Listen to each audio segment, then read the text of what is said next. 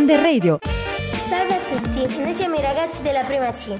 Siamo molto famosi nella nostra scuola per le nostre bravate. Durante il nostro percorso Under Radio abbiamo affrontato l'argomento dei diritti umani e dell'adolescenza. Abbiamo scritto diverse storie che parlano di come affrontare le difficoltà e come non approfittarsi delle difficoltà degli altri. Queste sono le nostre quattro storie. Al concerto di Rove c'erano molti spettatori. Rove cantò Cancelo, ma Ronda e Puffi Blu lo picchiarono rubandogli la scena. Rove perse i fan e gli spettatori. Rove chiamò Paghi per farsi aiutare a recuperare la scena. Paghi agisce con la sua gang armati di Opinel e Cagulé. Ronda fu tagliato subito. Dopo Rissa Simbala Rue e Baby Gang. Gli spettatori sono scappati tutti dalla paura e Arioni Caramba. Rove, Ronda e Pachi furono arrestati. Arrivati in prigione si picchiarono e Rove prese il bravo e recuperò i fan. La prigione era sudicia e più che una prigione sembrava un orfanotrofio. Faceva molto schifo, ma a causa di Rove la prigione divenne ancora più uno schifo. Era sporca ovunque di sangue e cadaveri delle altre gang mafiose. Adriano Celentano viveva in una villa mentre mangiava una banana. Una scimmia proveniente dall'Atlantico di nome Giorgio lo stava spiando sopra un albero. Rubò la banana. Il giorno dopo Adriano comprò un cesto di banane a 5,60 euro. Tornando a casa mise le banane sul balcone per farle riscaldare.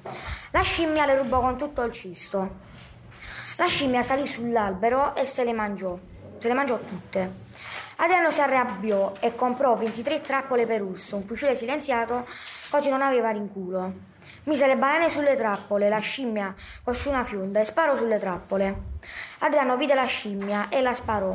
La scimmia, deviando il colpo del fucile con quello della fionda, andò in testa ad Adriano e morì.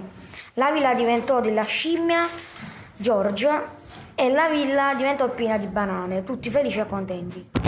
Era una fredda giornata d'inverno in Ucraina. Zelensky era comodamente seduto sulla sua poltrona da gamer, quando ad un tratto arrivò in stanza William Afton, che, fiero e preparato, era pronto per il permesso di, di essere ammesso come militare ucraino. Zelensky, alla vista del soggetto, fu incuriosito. La prima guardia si avvicinò al soggetto, puntandogli una pistola alla tempia. Zelensky si alzò e si avvicinò al soggetto. Salve, chi è lei? Chi vuole da me? Perché qui?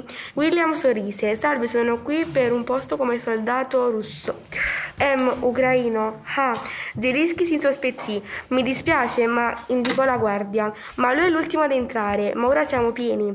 Zelensky esce dalla stanza. William si guardò intorno e prese il suo affidabile coltello e segnalò una guardia. Una guardia nascosta corse da Zelensky e gli disse tutto. Zelensky entrò in stanza e iniziò a applaudire e disse uh, con aria sor- sorpresa: Sium, l'hai ucciso! Hai dimostrato di essere affidabile.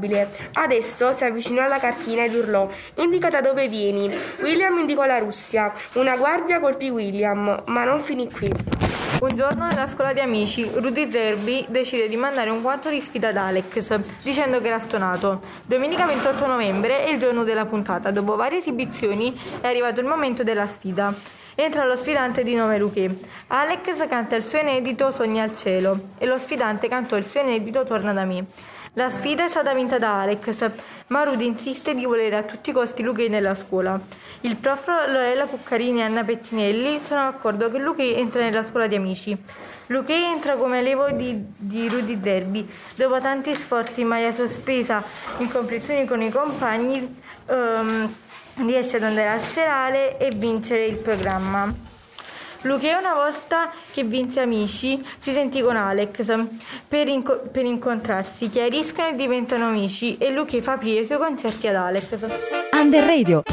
Queste sono le nostre quattro storie, ricche di ironia e fantasia. Grazie di averci ascoltato, a presto dalla prima C.